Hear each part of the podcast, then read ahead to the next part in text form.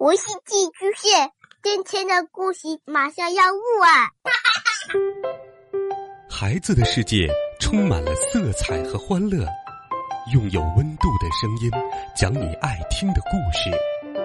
白羊叔叔和大明的晚安故事。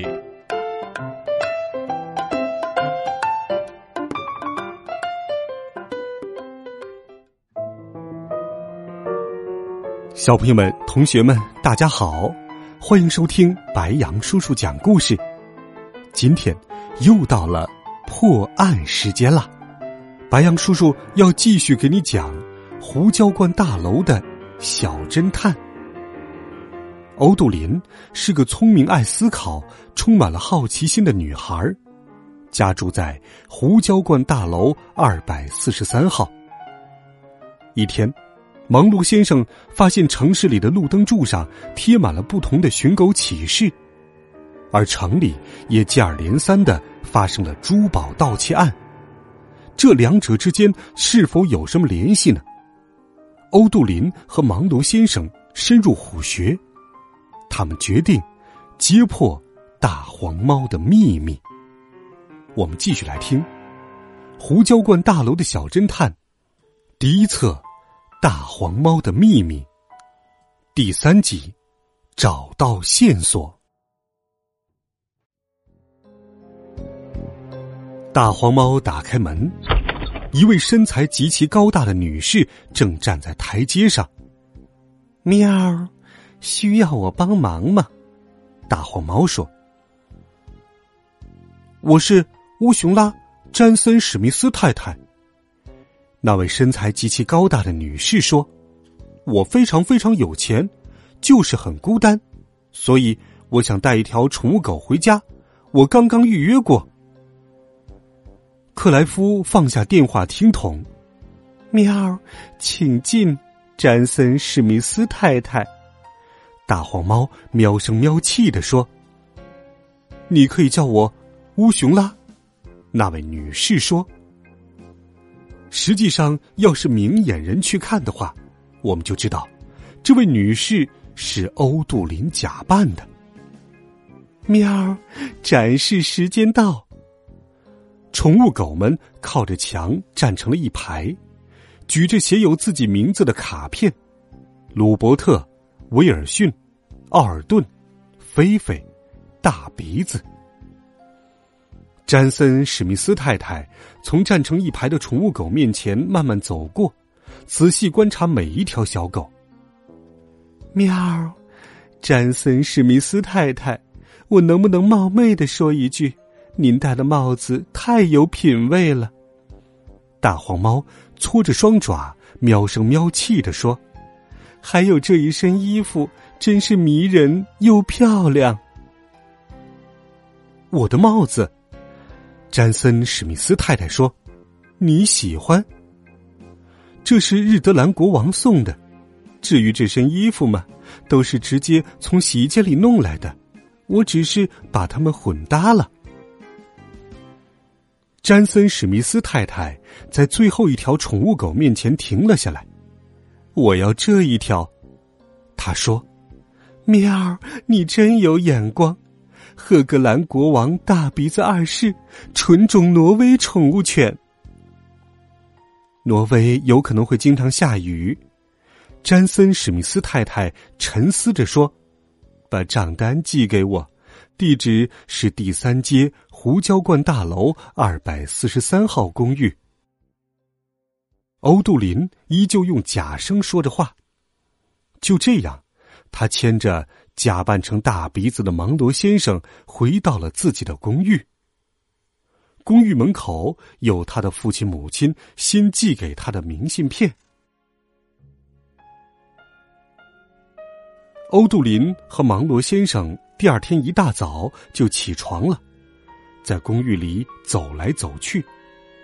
芒罗先生细心的记着笔记，因为他要把房间的细节都记下来。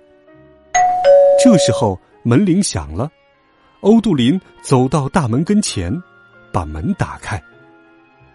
希望我们没有来的太早，家常菜外卖公司的厨师说：“不会的，还有好多东西要准备呢。欧杜林说：“他们的早餐开始了。欧杜林的早餐是华夫饼和糖浆，芒罗先生的早餐是麦片粥和热巧克力。但是他一口也没有吃，因为他正忙着整理笔记。吃过早餐，他们在沙发上坐了下来。芒罗先生把他的笔记拿给欧杜林看。”他把那些笔记看了好半天，然后说：“干得漂亮，芒罗先生。”接下来，欧杜林给芒罗先生梳头，梳得仔仔细细的，又给他系好了蝴蝶结。你真勇敢，现在该出发了。芒罗先生点点头，他必须再次回到大黄猫的身边。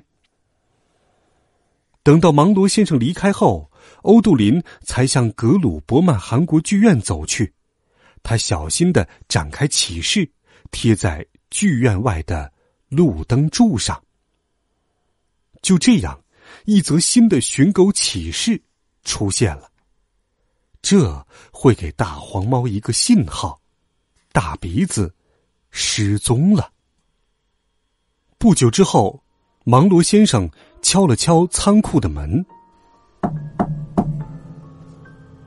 喵！嘿，大鼻子，你溜得可真够快的！大黄猫打开门说道。大伙儿围拢过来。好了，让我瞧瞧你的发现吧。大黄猫说。大鼻子递给大黄猫一张纸，纸上。画着胡椒罐大楼二百四十三号公寓的样子，里面沙发的位置、客厅的位置、收藏品的位置、珠宝柜的位置都有详细的记录。大黄猫对着那幅画看了好半天，干得漂亮，大鼻子！大黄猫喵声喵气的说完，便离开了房间。我我欢迎回来。呲牙吼大吼，感觉不错，是吧？大鼻子点点头，跟其他宠物坐了下来。他们继续打牌。蓬松伟说：“这么快就从主人身边溜走了，有些女士也真是的，实在太粗心了。”大鼻子又点点头，打出了一张扑克牌。老绅士对蓬松伟说：“那么传闻是真的喽？”你想回到奥利伊德太太身边，是又怎么样？有时候，一条狗只想安静的坐在主人的大腿上安度晚年。我老了，过不了逃亡的生活。小太阳也抽抽搭搭的说：“我想念阿姆斯特朗太太。”大鼻子打出最后一张牌，凤头鹦鹉克莱夫大叫一声：“嗯，满堂红，你赢了。”